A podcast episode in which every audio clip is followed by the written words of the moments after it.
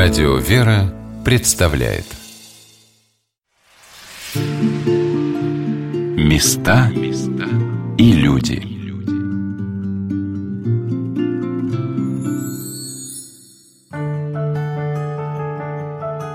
Впервые приехав в город Брянск, я увидела Свенский и Успенский мужской монастырь почти ночью, в темноте.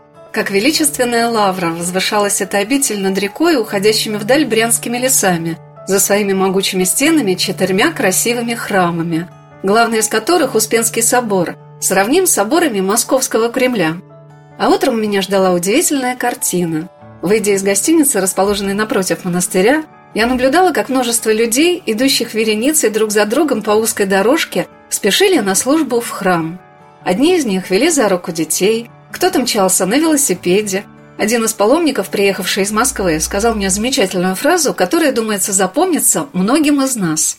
Я вам скажу так, что я сам родом из Брянска, но уже более 20 лет тоже живу в Москве. А Свенский монастырь, он очень давно был создан. Здесь есть святыня, Свенская икона Божьей Матери, очень значимая. К ней люди обращаются, она помогает. Ну и просто это такая святая земля, куда могут брянцы прийти и поклониться, и помолиться Господу Богу. Когда приезжаете, возвращаетесь в Брянск, приходите сюда, да? Ну да, сюда по возможности. И другие святые места. У нас Брянщина довольно-таки богата святыми местами. Есть другие монастыри. Площадская пустынь, может быть, слышали. Поэтому там вот икона Казанской Божьей Матери. Поэтому по возможности, да. Куда душа ведет, туда и ноги идут. Здравствуйте, дорогие друзья! У микрофона Анна Шалыгина. В каждом монастыре, я уверена, и с паломниками, и с туристами часто случаются неожиданные события. Некоторые называют это чудесами, а для человека, который часто бывает в обителях, это кажется вполне естественным – когда уже во время вечерней службы я спешила на поезд в Москву и спросила у прихожанина, вышедшего одновременно со мной из храма, далеко ли здесь до вокзала, он сказал, что едет в ту сторону и может меня подвести. И, конечно, я успела спросить его в дороге о многом. Как Брянск, вы считаете, молодежь такая верующая? Принципе, да. Да? Много Город есть такой. знакомых, которые веруют. Город такой с традициями, да, православными? Да. А благодаря чему, как вы думаете? Я думаю, что это от родителей. Родители прививают веру нам, и поэтому передается. У вас вот семья верующая, да? И Да. есть мама водила в храм. Мама водила, мама приобщила. И что вот сегодня вас привело в монастырь? Ну, во-первых, мы приезжаем сюда, там есть за монастырем есть граница, куда мы набираем постоянно воду. И, соответственно, вот на службу приезжаем. Какой Свенский монастырь, как рассказать человеку, которого никогда не видел? Для вас он чем он особен? Здесь, в принципе, когда заходишь в монастырь непосредственно, то здесь своя атмосфера. То есть ты немножко абстрагируешься от многих мирских дел, которые вот есть, и ты погружаешься, немножко отдыхаешь морально. Отдыхаешь душой непосредственно. Как говорится, набираешься энергии. Ну, это, в принципе, во всех монастырях такое. Места, где намолено, там чуть по-другому все ощущение. Михаил Кощеев со своим другом Алексеем Полуторновым, узнав, что я провела весь день в монастыре и не успела осмотреть достопримечательности города, провезли меня по центру Брянска, чтобы показать и собор, где своими мощами пребывает покровитель города святой благоверный князь преподобный Олег Брянский, и курган бессмертия, величественный монумент, посвященный защитникам этой земли в Великую Отечественную войну. И я спросила у ребят, а чем славится Брянщина, чем они могут гордиться. Не зря же говорится, шумел сурово брянский лес. Есть песня такая на эту тему. Брянские партизаны, брянские леса самые считались непроходимые для всеразличных воинов, потому как первых, кто попадал, наверное, после Беларуси, это Брянск. Брянская область. И немцы, и поляки все проходили через Брянск до Москвы. Брянск – город героев, город воинской славы, в принципе. Гордости, да, за Брянск. Тем более у нас есть от Брянска выступает в единоборствах. Виталий Минаков самый известный. И много тоже выступают ребята, которые стараются занимать какие-то призовые места. Поэтому воины есть везде. Так как целью моего пребывания в Брянске являлся Свенский монастырь, куда меня привело общение с церковным историком, насельником обители и романахом Диамидом Кузьминым, батюшкой которому я очень благодарна за интерес к истории древней Свенской обители, а также к явлению в русской православной церкви, называемому «лесные старцы», которые подвязались на протяжении многих веков в брянских и врославских, калужских и смоленских лесах, Поэтому день моего пребывания в Свенском монастыре я запомнила общением прежде всего с воинами Христовыми. И они мне показались воплощением святой простоты, бодрости, самозабвенных трудов и молитвы за эту землю. После божественной литургии наместник монастыря игумен Тихон Колесняк благословил устроить чаепитие. И в такой теплой атмосфере мне посчастливилось побеседовать со многими насельниками обители. И вот какими рассказами порадовал меня один из них, иеромонах Глеб Шматов. Отец Глеб из семьи, где его дед его отец были священнослужителями. И они с детства с детьми всегда играли в батюшек. Как-то с детства все это вот нас воспитывал дедушка, как там придешь, например, там, давайте прославим заступницу усердную, стали на коленочки, поем заступница усердная молитву там перед иконой. И он как-то не, не заставляли нас вот в храм ходить, молиться, а как-то все это делалось по-другому, как-то с личным примером, понимаете? Личный пример видишь, когда с детства, и как-то думаешь, вот я буду так стараться. И мы там ну, с детства уже начинали там батюшек играли, там отпевали бабушек. Уже у нас там было такое... Нет, бабушек, живых бабушек, говорит, бабушка, тебе отпоем, отпойте. Раз ложим бабушку, одеваемся и служим панихиду. Да. А бабушки были верующие, они не боялись, что если их отпоют, то они умрут, понимаете. Это сейчас бабушки, вот попробуй скажи кому, а давайте мы вас отпоем. Понимаете, люди скажут, как это, что? На самом деле, конечно, отец Глеб прежде всего рассказывал об общении со своим отцом, протереем Александром Шматовым, и со своим дедом, протереем Александром Козловым, которые прошли через годы гонений на церковь.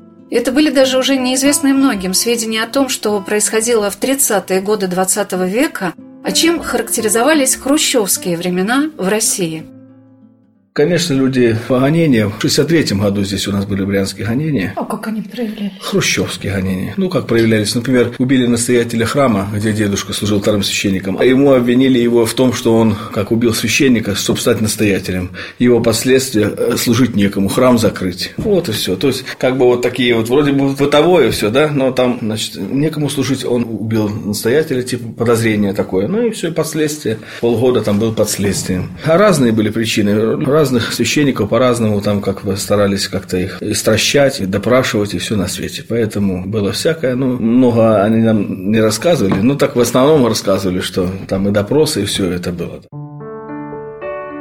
Отец Глеб вспоминал и о том человеке, на плечи которого было возложено возрождение Свенского монастыря, когда его в 1992 году вернули Русской Православной Церкви. Это был архимандрит Никодим Анискин – который 18 лет до своей кончины, последовавшей в 2010 году, восстанавливал эту монашескую обитель. Моя вот именно личная жизнь, она именно связана с Никодимом еще до Свенского монастыря. То есть дедушка Александр, наш отец мой Александр, тоже священник, они с Никодимом знакомы были еще до Свенского монастыря. Намного раньше, в 70-е годы, еще когда было и гонение и все прочее. Отец Никодим учился в Риге и служил в Риге. Вот, а приезжал сюда. У него здесь сестра, матушка Ульяна, она здесь в Бежице вот жила. И мы маленькие, а дедушка с отцом Никодимом всегда собирались. Например, какой-то отпуск, там рядышком наши дома. Мы еще были маленькие, а он приезжал приезжал в нашу семью к дедушке и к отцу. Вот это вот была дружба до этого еще. Но это была такая дружба да, священников. Да, да, да, дружба священников, священников, которые прошли действительно как гонения, и они, ну, по духу все собираются. И вот к этим отцам, к их молитве и дерзновению, к их покровительству, желанием так же, как и они, посвятить себя церкви, стали присоединяться совсем еще юные люди, самым главным желанием которых стало служение Господу. Иродьякон Свенской обители, отец Никодим Борисов, вспоминал, каким был его духовный наставник, архимандрит Никодим Анискин. Он был веселым, он был серьезным, он был умным, он был простым, он был сложным. Это был человек со всеми своими недостатками и достоинствами, которые вот могут быть у монаха. Но кем он не был, он не был предателем, он не был скрягой, не был жадным, не был ленивым, он вообще был исключительный труженик. С годами его достоинств становилось больше, недостатков меньше. Зная его практически всю свою сознательную жизнь, я видел, как этот человек изменяется сам за жизнь. И он, естественно, менял нас. То есть уже с точки зрения опыта своей жизни, он изменял нас. Для нас он был отцом родным. Иногда постучить тебе по голове, с каким глупостью к нему прибежишь, не думай, помолись, все пройдет. Когда мы приезжаем сейчас в монастыри и видим во многих из них, далеко не всех, конечно, отреставрированные храмы, постройки и корпуса, нам трудно представить, что здесь было 30 лет назад. Но оказывается, Брянский монастырь превзошел многие обители тем, что власти в те кажущиеся уже далекими от нас 90-е годы препятствовали его восстановлению. Потому что, например, Успенский собор, взорванный большевиками в 1930 году, представлял собой памятник вандализма. Сейчас, когда смотришь на этот возрожденный в былом величии шедевр храмового зодчества на нашей земле, трудно представить, что его в течение 90 лет просто на этой земле не было, остатки его башен и колоколов были раскиданы на расстоянии 70 метров от монастыря. Я попросила отца Никодима рассказать, как осуществлялся взрыв Успенского собора – была бригада Якова Рыкова, они с первым взрывом не смогли эти стены подорвать. Поэтому изувечили все вокруг, что могли в результате первого взрыва, но собор не шелохнулся. Во-первых, очень мощный фундамент, во-вторых, очень мощные стены. Тогда заложили до второго яруса, окна первого и второго яруса кирпичом, подождали месяцок, пока все схватится, и заполнили его водой, заложив предварительно заряд. И произвели подрыв. Еще фотографировались на руинах потом и все. В результате давления, созданного водой внутри собора, Собор разлетелся по всей территории. Еще в 92 году, вот здесь недалеко, полнотелая башня. То есть башня внутри не было пустоты, как сейчас. Отлетела аж на метров 70 от собора. А это, по моим оценкам, 25-30 тонн. Сила взрыва была такая, что вот эту 25-тонную болванку отнесло... А почему так разрушен был храм Антония Феодосия? Одна башня попала туда. Колокольню снесло просто напрочь. Все стекла в игуменском корпусе и барабаны в результате взрыва в храме Сретенском снесло. Так как все-таки в отдалении находилась Преображенская церковь, она устояла. Но стекол, конечно, и окон не было. Такая вот печальная история. То есть столько усилий было затрачено на постройку этого храма, и огромное количество усилий было затрачено на его разрушение. Я попросила иеромонаха Диамида Кузьмина, автора многих исследований по истории Богородицкой Плащанской пустыни, Свенского Успенского монастыря, рассказать о том, что известно о времени закрытия обители в советские годы. Взорвали бригада взрывников УГПУ. Почему? Потому что обстоятельства вообще закрытия монастыря и кто тут хозяйничал довольно запутанные, поскольку никто не хотел брать на себя такую махину. Все-таки это древнее сооружение, огромное, с большими каменными строениями. Это надо все и не только содержать, но и владеть просто очень сложно. Заселили сюда колонию для несовершеннолетних преступников. И это, собственно говоря, и положило конец конец всему, что здесь находилось. Поскольку они залезали любыми путями, ну, было интересно, видимо. Закрытые здания, ну, как-то разбивали окна и пролезали туда, и тут безобразничали. Соответственно, погибло все, что могло погибнуть, и живопись, и иконостас, и все иконы, архив, ну, все, что могло тогда еще до 25 года быть, все было растоптано, размазано и так далее. Поскольку вот такая совершенно бесхозяйственность была. Как ни главнаука не требовала это все под охрану отдать и так далее, какая тут охрана могла быть? Все использовали то, что было для жизни. Все. И самое простое хозяйственное, все материалы были израсходованы. Ну, а что что говорить про древность ценности дала такая же Еще очень высокие были здесь изъятия ценностей, поскольку все эти царские сокровища были изъяты. Драгоценности, камней тут очень много было, поскольку вклады московских князей, они были все с камнями и так далее. Именно камней было очень много. Алмазов, рубинов, сапфиров, что тут жемчуг, ну, очень много, поскольку древний монастырь, хранилось много всего, хотя и грабили их тоже. При одни только поляки и литовцы грабили несколько раз монастырь. Но тут были подземные ходы, и братья уходило подземным ходом. Как защищать? Монастырь обзавелся стеной только в 30-40-х годах 18 века, а до этого был просто заборчик деревянный. Куда же они уходили по ходам? На ту сторону реки. Тут же река, под рекой Меловая гора. Меловая гора хорошо держатся все коммуникации. Там выкопали. Иродиакон Никодим вспоминал о том времени, когда началось восстановление монастыря, и о том, кто внес в его возрождение свою неоценимую лепту – в 1994, 95, 96 году мы вывезли специально из монастыря на склон, укрепляли склон, более полутора тысяч самосвалов ЗИЛ. И вот более полутора тысяч. Но нам препятствовали в разборке. Те годы очень сильно препятствовали власти в лице бывшего губернатора Брянской области Лоткина, который буквально вставал перед машиной и не давал нам разбираться. Дело в том, что кто-то официально признал разрушенный забор памятником вандализма, да и, честно говоря, власти не очень хотели его восстанавливать и не думали. Лишь с приездом патриарха Кирилла и вот трудами бывшего губернатора Денина очень много сделал, мы очень благодарны ему. Он для монастыря сделал неоценимый, то есть вклад, который сравним лишь с древними устроителями монастыря. И последний губернатор, который сейчас находится на своей должности, Богомаз, тоже приняли большое участие в восстановления монастыря. То есть, если бы не они, вот если не два эти губернатора, и не их вот желание возродить обитель, я не думаю, что мы бы... Справились. Мы бы справились все равно, когда-то это решилось. Но не в такие сроки. Мне кажется, в наши дни все меньше внимания уделяется тем трудам, которые понесли первые насельники российских монастырей по их возрождению. Но мы не должны об этом забывать потому что на плечах тех еще совсем молодых людей осуществлялось восстановление былого величия русской православной церкви, оплотом которой всегда были монашеские обители.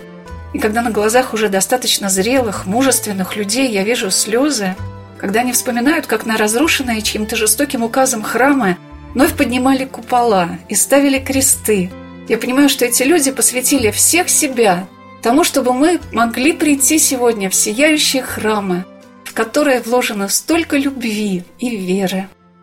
У меня в Ютубе был выложен ролик, к сожалению, там не очень частый гость, как ставились кресты и купола. Люди стояли вокруг монастыря на коленях и просто плакали, потому что вот лично я не верил своим глазам. Я не думал, что когда-нибудь доживу до момента, когда появятся золотые наши маковки куполов и появятся кресты над храмом. Это было вот чудесно. Помню, многие же прихожанки монастыря тоже стояли, плакали, а вот парень на крюки крана, зацепив ремнем крест, носился над собором и устанавливал вот эти пять крестов. Это было что-то вот необыкновенное, даже это не то слово. Это было вот чудо для нас, для всех. Мы все плакали. Потому что это невозможно было представить, когда вот кто видел эти руины. Я на этих руинах ставил колокольню, и она как символ печали стояла много лет, более 15 лет. На ней были колокола, мы поднимались по этой горе, которая заросла березами кирпича. Поднимались на это колокольню колокольню, и вот у нас там был колокольный звон, а когда на этом месте появился собор, это, конечно, было чудо.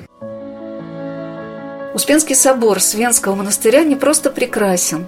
Этот образец храмового строительства, возведенный по личному указанию императрицы Елизаветы Петровны, как сейчас бы сказали, на федеральные средства, был замечательным примером творческой синергии многих зодчих – его возводил немец по происхождению, ученик итальянского архитектора Трезини Иоганн Битнер, а завершал строительство украинский крепостной архитектор Кондрат Степанов. Поэтому собор, задуманный по формам в стиле петербургской архитектуры, был украшен деталями, свойственными малороссийским храмам. И все это необыкновенное богатство на Руси было восстановлено в наши дни под руководством игумена Алексея Тюрина – одного из первых насельников Свенского монастыря, батюшки, по словам и братьев, и прихожан, необыкновенно доброго, положившего все свои силы на возрождение обители. Я попросила отца Диомеда сказать, каким остался в его памяти игумен Алексей – был человеком очень скромным, очень добрым и вежливым, но, как любой человек в зрелом возрасте, ему было 45 лет, когда он от нас ушел, это, конечно, его удивительная энергия, удивительная энергия, доброе созидание, и он как раз и принял участие в строительстве, и все его закончил, и освящен был собор патриархом в 2019 году, в октябре месяце. Конечно, он вместе с нашими архитекторами, епархиальными архитекторами, архитектором и другими архитекторами, которые отвечали за разные моменты строительства, они излучали все варианты и фотографий, и планов, поскольку планы сохранились, которые с натуры делались. Срез, например, собора внутри, все внутренние перегородки и так далее. Ну и наружные обмеры тоже были сфотографированы. Отделочный материал был тоже кирпич и штукатурка. Очень дотошно, в общем-то, рисунок стен, рисунок лепки, он соблюден соблюден в пропорциях, соблюден в духе, стиле того барочного собора. А вот как вспоминают игумена Алексея, батюшки, который являлся наместником Свенского монастыря в течение десяти лет, прихожане, а раба Божия – Надежда. Ну, чудный человек, без слез не скажешь.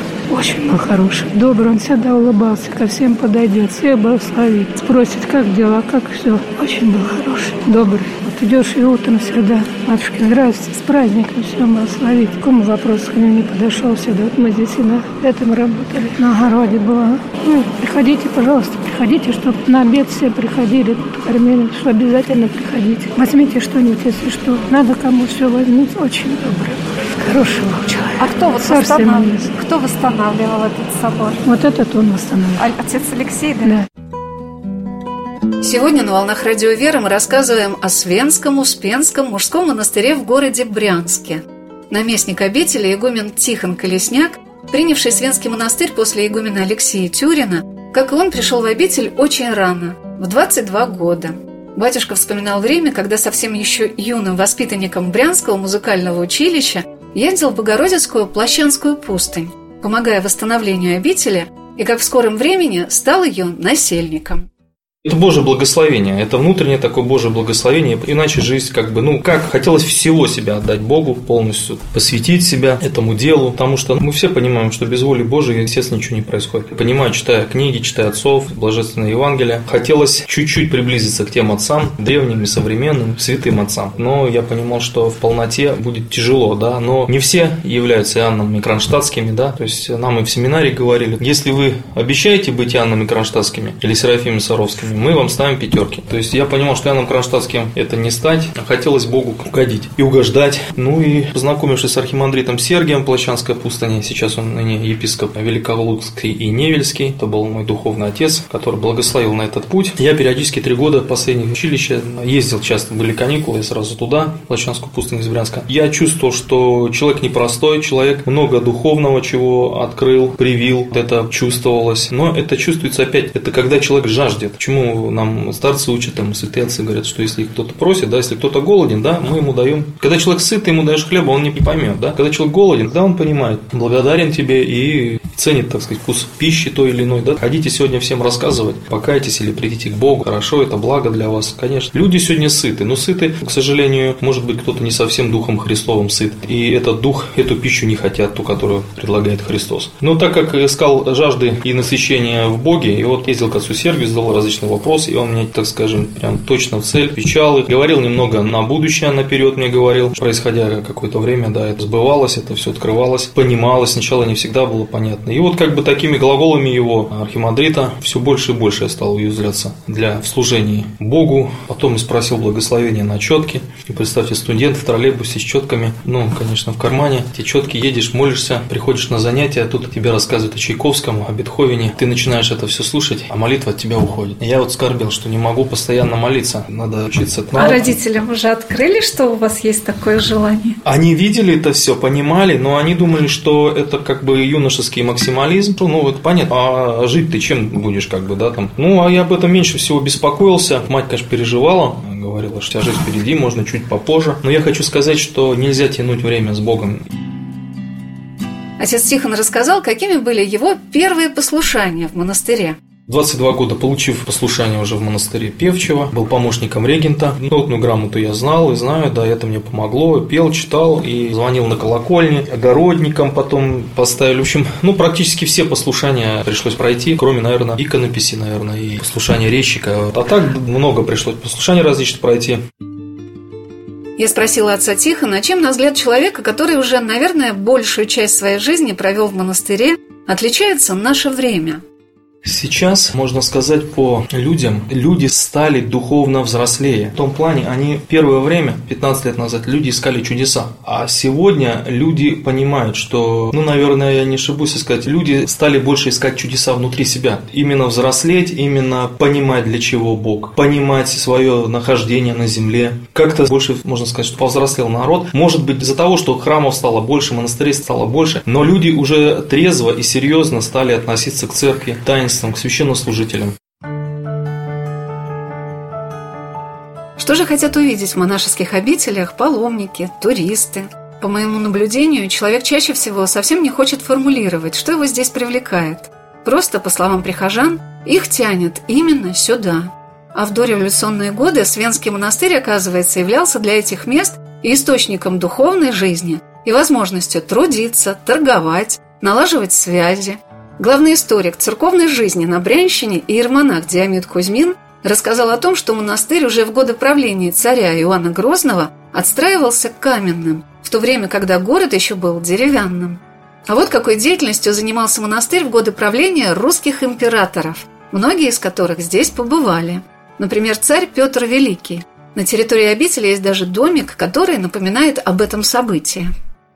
Царь Петр I был два раза проезжал в Брянске в связи с Полтавской битвой. Почему охраняли это здание, где он находился, как по легенде? Трудно сказать. Но он принимал, конечно, участие в жизни монастыря, несомненно, в связи с Красвенской ярмаркой. Ярмарка занимала огромное место в жизни монастыря, поскольку являлась крупнейшим экономическим событием этих земель. Она была два раза в год, и это был торговый съезд, и купцов, и, так сказать, основных других и народа, и князей, и военных, и кого-то только иностранцев очень много было. Таможенные службы, разумеется, все были здесь, бурмистры так называемые. И монастырь существовал за счет ярмарки, несомненно. Просто там все, сказать, службы заправлял монастырь и весовые, и бани, и поселения, гостиницы. Это все были монастырские. И даже таможенные пошлины отдавали монастырю. А почему? Потому что монастырь очень сильно работал тогда на государство. Очень сильно. Поскольку я понимаю, что это любого касалось крупного монастыря, ну, например, с московскими. Он всегда в одной обойме шел с московскими монастырями. Для армии очень много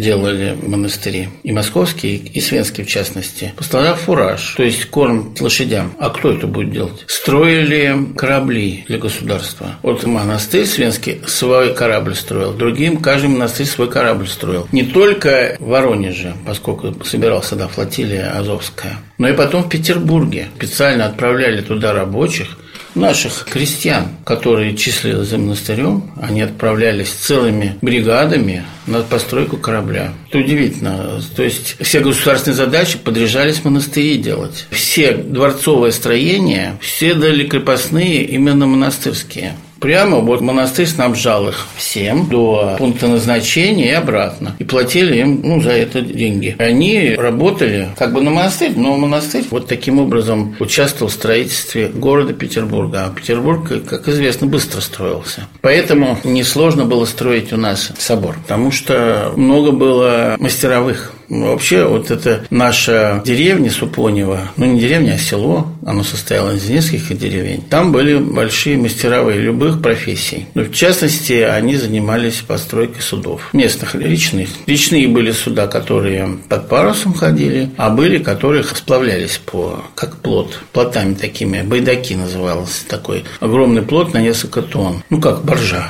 такие они сплачивали их и отправляли на них и известь, тоже наши известковые горы, монастырь стоит на известковой горе. И разрешено было государством, разрешило пользовать это известь для строительства, пережигали его на постройку кирпичных строений и продавали. Меня заинтересовало то, почему царь Иоанн Грозный делал регулярно такие немалые пожертвования в монастырь. В его эпоху обитель достигла своего расцвета и стала представлять собой духовный и даже, можно сказать, государственный центр для всей округи. Этому способствовало и то, что монастырь был княжеский. Поскольку монастырь княжеский был, князь являлся патроном монастыря, то он здесь и был похоронен. Такое есть предание, что князь Роман здесь похоронен в Брянске. И здесь лежат все князья удельные этого края. И смоленские, и ярославские, и черниговские. Все здесь. Поскольку это усыпальница настоящая. Тут было святилище, собор, Богородица, известные чудотворные иконы. И это князь заботился об этом монастыре, и другие князья. Несомненно, Иван Грозный вспомнил об этих местах именно в связи с тем, что государство расширялось, московское. И в 1503 году, когда брали эти земли под власть московского князя, именно такая была мысль – укрепить, поскольку это была край на край, который вот граничил с Польшей. И, конечно, требовалось здесь наладить жизнь. Почему? И Иван Гроз взял икону для поклонения себе и привесил туда ризу новую с довесками и дары. Конечно, главной святыней Свенского Успенского монастыря и тогда, и теперь является Свенская икона Божией Матери. Владычица Богородица неспроста прибыла в центр Руси из Киева своим чудотворным образом. И монахи Киево-Печерской лавры отпускали эту икону понимая, что здесь, на этих землях, по словам отца Диамида, будет жизнь. Этот дивный образ, написанный в 80-е годы XIII века, ставший во главу основания обители на Брянской земле, находится сейчас в Третьяковской галерее, а ее замечательный список, к которому притекает множество паломников, дарует благодатную помощь и в наши дни. Оставайтесь на радио «Вера». Через несколько минут мы продолжим нашу программу о Свенском Успенском мужском монастыре в городе Брянске. Места и люди.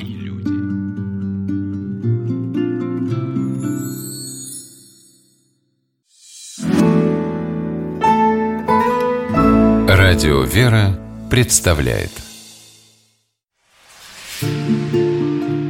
Места и люди.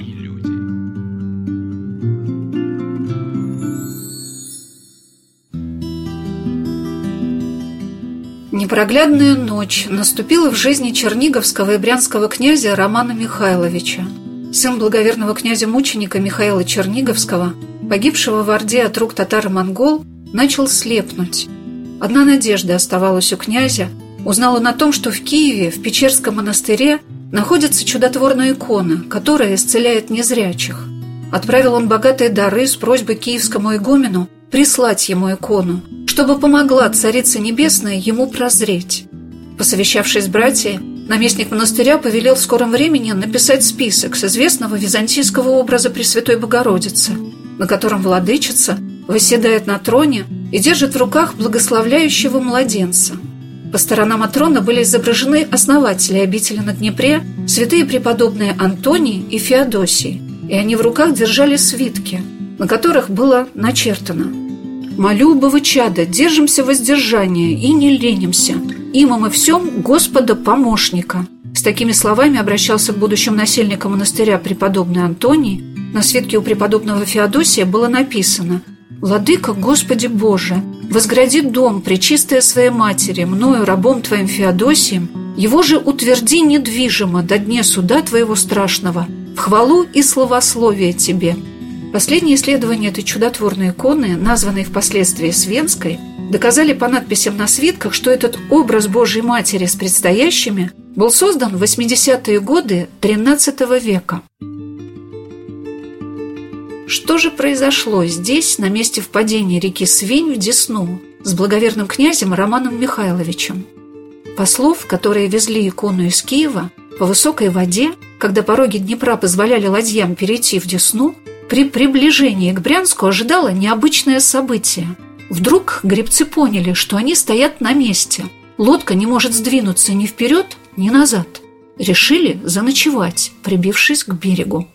Они ну, расположились на берегу реки Десны, неподалеку отсюда, как раз-таки вот на том месте, где реку Десна упадала речка Свей. И с утра, когда, собственно, вот члены этой делегации проснулись, они увидели, что иконы нету на ладье, где ее оставляли. И, конечно же, начались ее поиски. И икона была обнаружена на одном из деревьев. И вот это было воспринято как такой действительно особый знак, о чем, конечно же, было сразу сообщено князю. И уже на это место место из города вышел сам князь в сопровождении архиерея и городского духовенства. И тоже, да, вот как гласит это сказание об обретении Свинской иконы Божьей Матери, князь, еще приближаясь к месту нахождения чудотворной иконы на дереве, он помолился Пресвятой Богородице и вот стал видеть тропу, которая вела к дереву. И уже после этого, подойдя к дереву, духовенство совершило молебен перед иконой, князь ей поклонился, и после этого князь исцелился от вот этого глазного недуга. «О, Пресвятая Владычица, Госпоже Дева Богородица, услыши глаз молитвы моей и дай прозрение очам моим». Приложившись к чудотворному образу, благоверный князь повелел отслужить молебен. После благодарственных молитв князь Роман пообещал Божьей Матери отдать ей в удел все земли, которые увидят его глаза. Об этом продолжил свой рассказ о чудесном исцелении от иконы – и подьякон Константин Проченко. И тут же, потрясенный таким событием и такой благодатной помощью Престой Богородицы, он решает основать в ее честь монастырь. И да, вот как опять-таки мы читаем сказание об обретении светской иконы Богородицы, что он сам начал рубить дрова для будущей обители, строил деревянную церковь в честь успения Престой Богородицы, также строил ограда обители, и, ну и кельи для ее первых насельников. Таким образом, да, воспринял это явление на дереве, да, на ветвях дуба, как вот повествует это предание, который, конечно же, тут же верующий был разобран. В целом, сам факт события обретения Свенской иконы Божьей Матери, он, конечно, показал то, что действительно Пресвятая Богородица вот избрала это место как место своего пребывания, таким своеобразным своим уделом. Когда изучаешь историю создания самых древних обителей, расположенных в центре России, обращаешь внимание на то, что очень многие чудотворные образы Пресвятой Богородицы и святых были явлены на Руси накануне татаро-монгольского ига и в более поздние века. С одной стороны, чтобы поддержать, укрепить молодую Русь в это тяжелое время, с другой – перенести свое покровительство из южных земель в эти более суровые северные земли, ставшие впоследствии центром Руси. Так пришла во Владимир Владимирская икона Божьей Матери – в Курский край – Курско-коренная икона Владычицы Богородицы, а на Брянщину – икона, ставшая называться Свенская Печерская. Чудо явления иконы на берегах реки Свень прославили ее и в Киеве. Церковный историк и романах Диамид Кузьмин сказал о том, что Свенская икона как бы породнила два этих монастыря – это как посвящение для Брянска, понимаете? И, соответственно, потом уже, когда икона эта прославилась, через Брянск она была отправлена в Москву и прославилась по России за счет того, что в Кремле были списки известные этой иконы и так далее. И затем уже в Печорской лавре стали изображать также с этими предстоящими тоже. И считалось, что это Печорская икона, потому что вот так, такое бытование новое, новая жизнь иконы получилась получилось. Вот так. Именно благодаря тому, что в Брянске был известный такой список древний. Я попросила отца Диамида рассказать о том, что стало достоверно известно о времени создания этой иконы.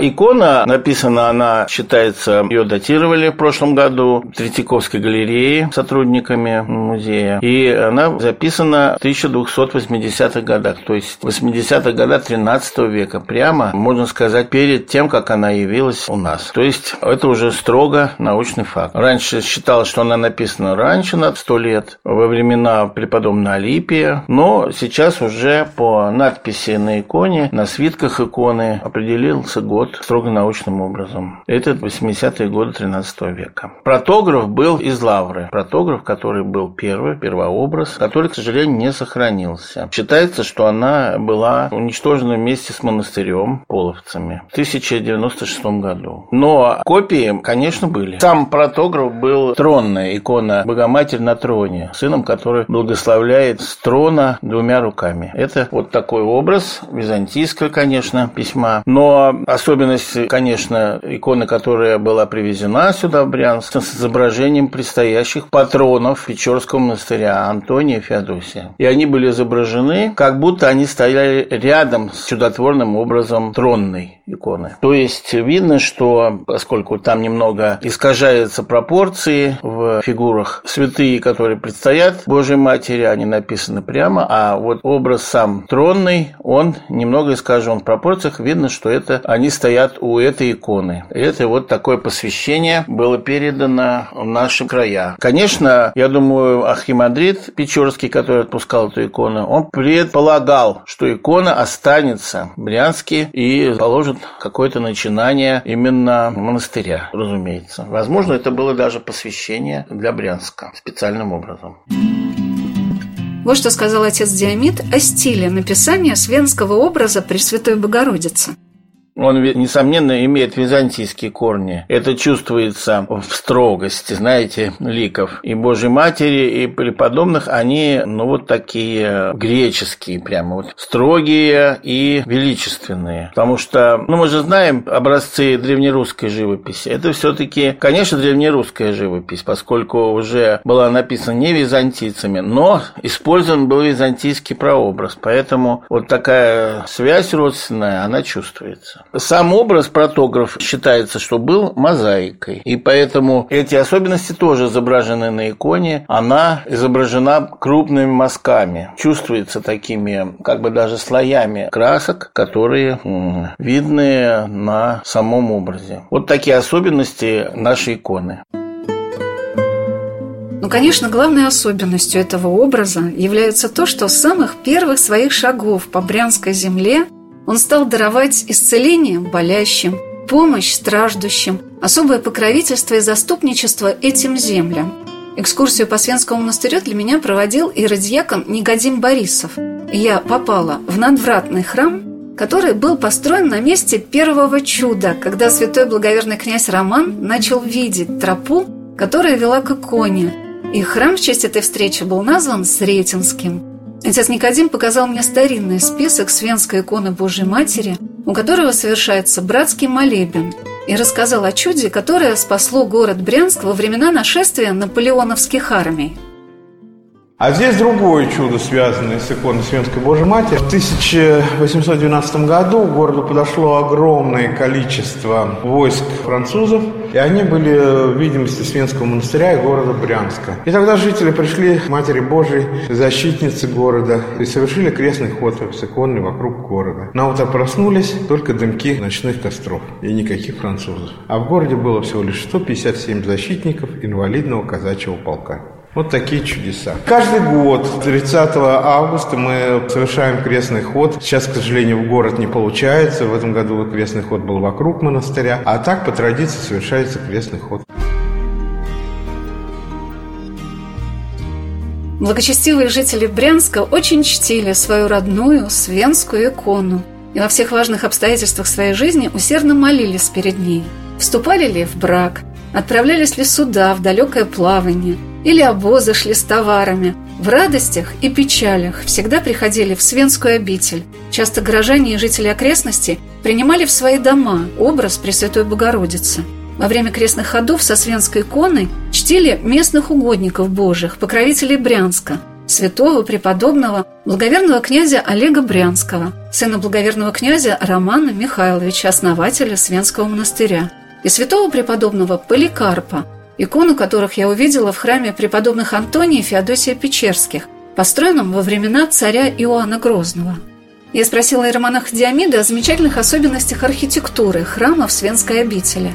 Вот что мне стало известно о церкви Сретенье – архитектура у него очень своеобразная. Там три башенки, и они все разные. Поэтому говорится, что это украинская барокко. То есть э, именно украинская барокко является таким очень разнообразным по декору и разнообразным по формам строительства потому что оно вот такое вот очень интересное, подвижное. Оно очень яркое. Отделка на фасаде используется, фигуры, наличники. Вот еще называется, конечно, московским словом Нарышкинская барокко, но это все равно не, это более своеобразная, тут не московская работа. Конечно, наверняка строили местные мастера, а поскольку я уже говорил, что Брянск расположен от земель Стародубского казачества 80 всего лишь километров. И мастеров оттуда брали всегда всегда.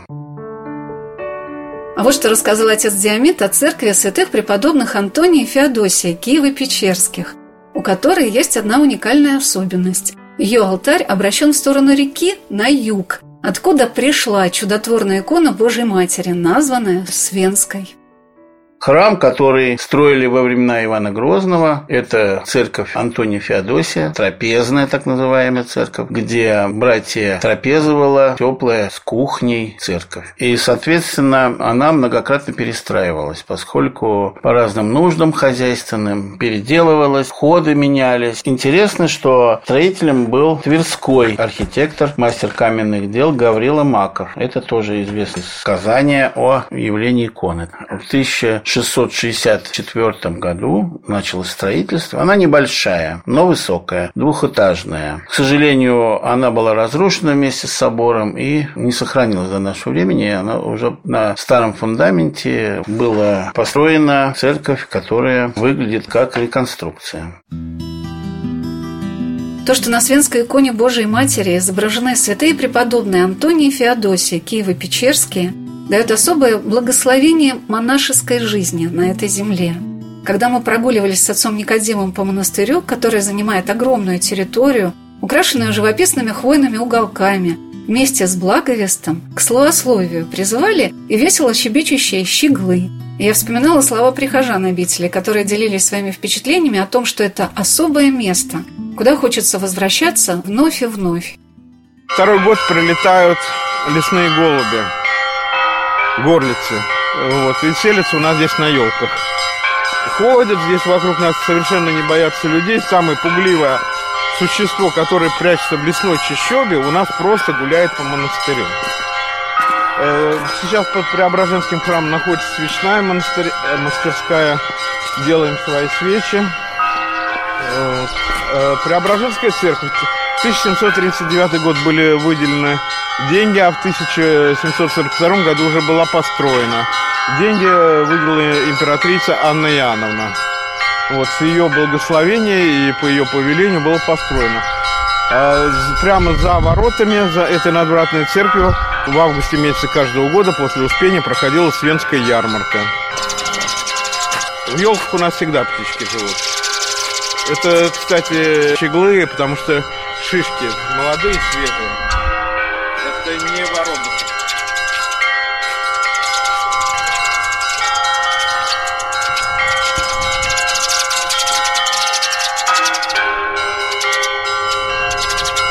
Они здесь зимой, Сегодня на «Волнах Радио Веры» мы рассказываем о Свенском, Успенском мужском монастыре в городе Брянске. Эта обитель имеет одну уникальную особенность для средней полосы России. Она в течение ста лет являлась подворьем Киево-Печерской лавры.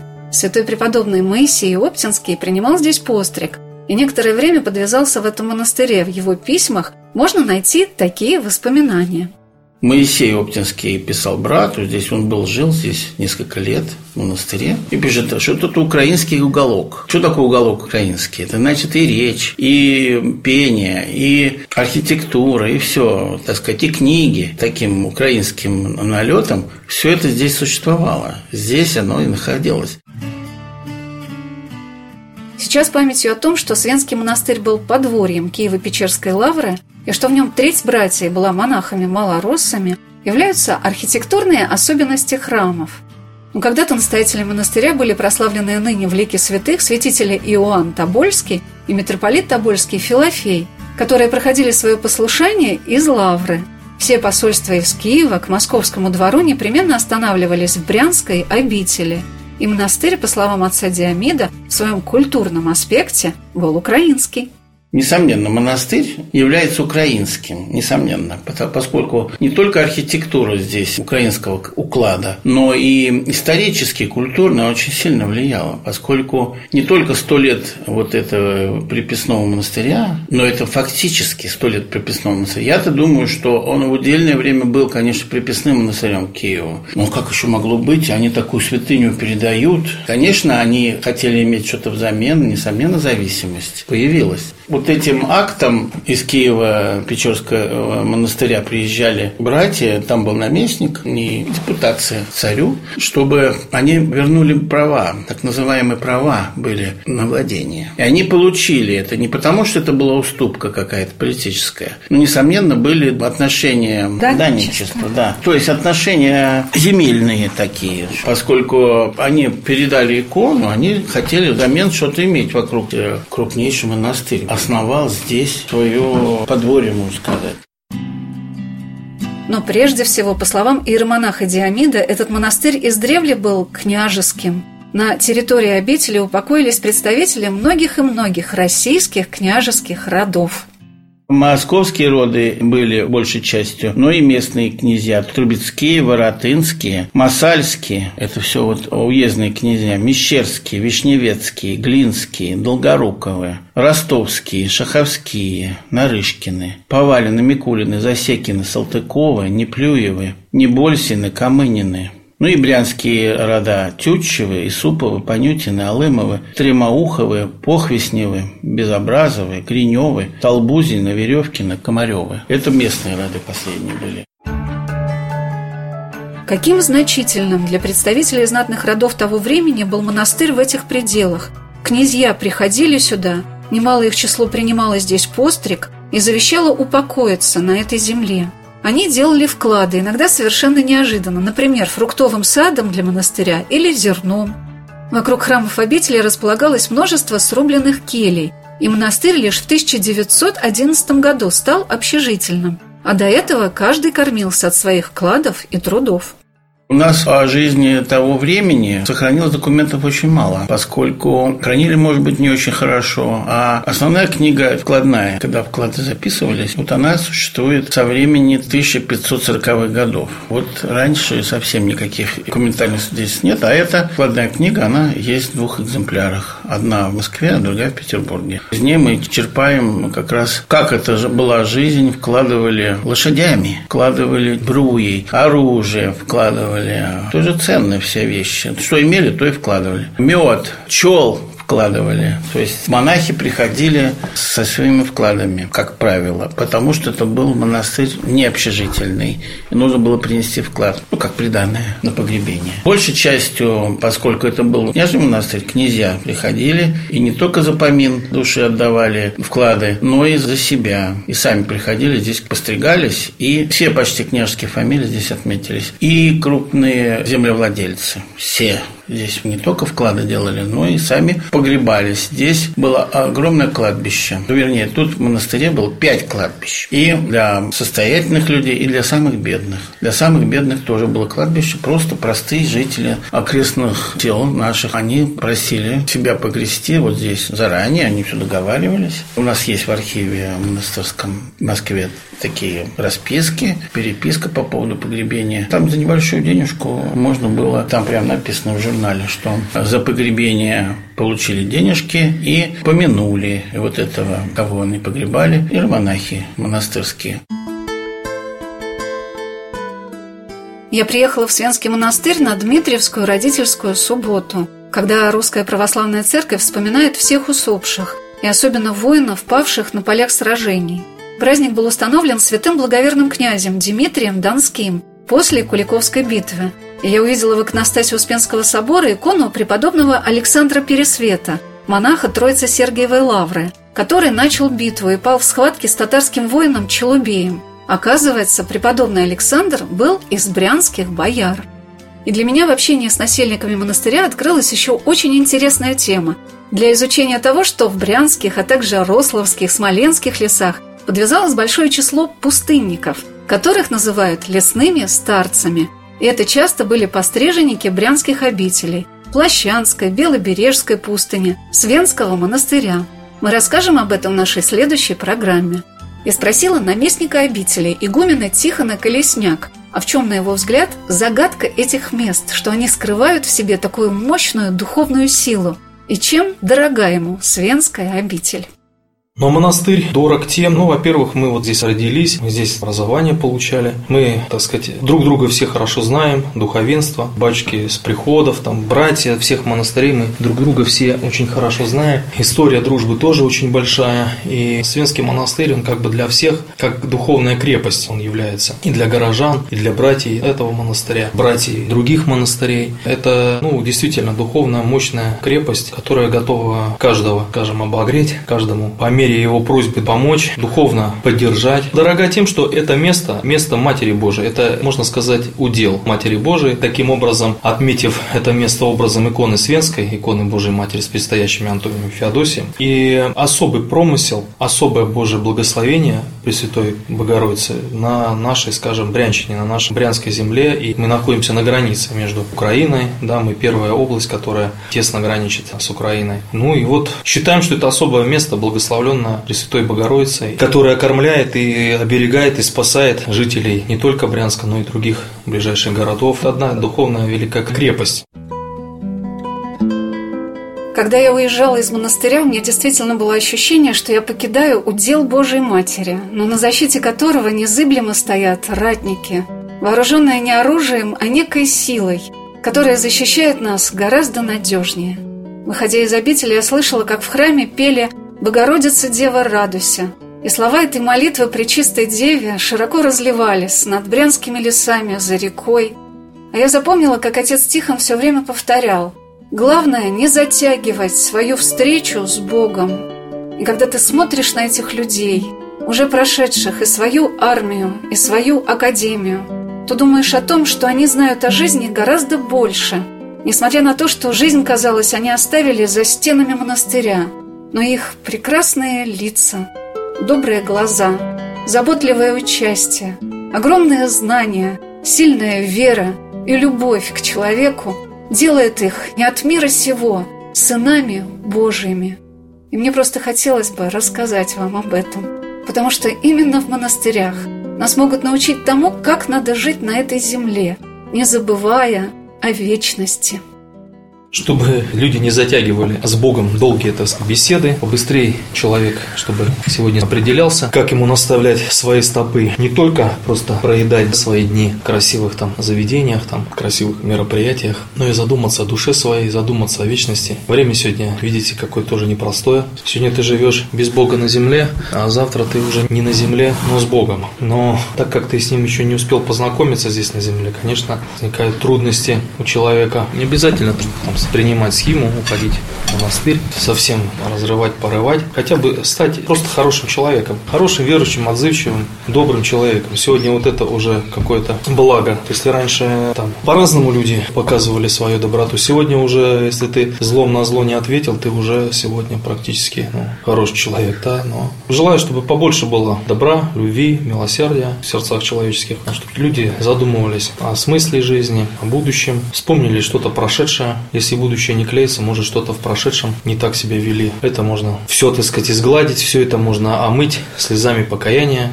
в храмах в любых, в монастырях, придя на исповедь, рассказать, что наболело в тебя в душе. И с весной душе, цветущими, благоухающими райскими цветами, которые нас насаждены у каждого человека, есть райский сад. Вот. Не только внешний, который мы видим, красивые цветы, но Господь создал рай, да, и Господь не только внешний рай создал первым людям, Он создал еще рай в душе человека. У каждого человека есть различного рода цветы, кусты, деревья, зелень, различные экзотические растения, но просто мы их, бывает, порой листвой, либо еще какими-нибудь сорняками, либо сорнякам даем больше силы жить в нас, и мы из-за сорняков не видим. Либо, когда человек начинает тщательно заниматься своим внутренним духовным райским садом, тогда он наслаждается не от тех, даже бывает порой, красот внешнего мира, а от внутренних красот. Как вот один старец на Афоне, у него окошко было, и он забил окошко себе досками. И когда к нему кто-то пришел с учеников, он говорит, зачем ты, море у тебя, красивые пейзажи, солнце. Он говорит, это меня отвлекает от внутренней красоты, которая внутри у меня божественная. Это отвлекает. Дай Бог нам всем тоже очистить свой сад райский и наслаждаться внутренними нашими лилиями, орхидеями, пионами.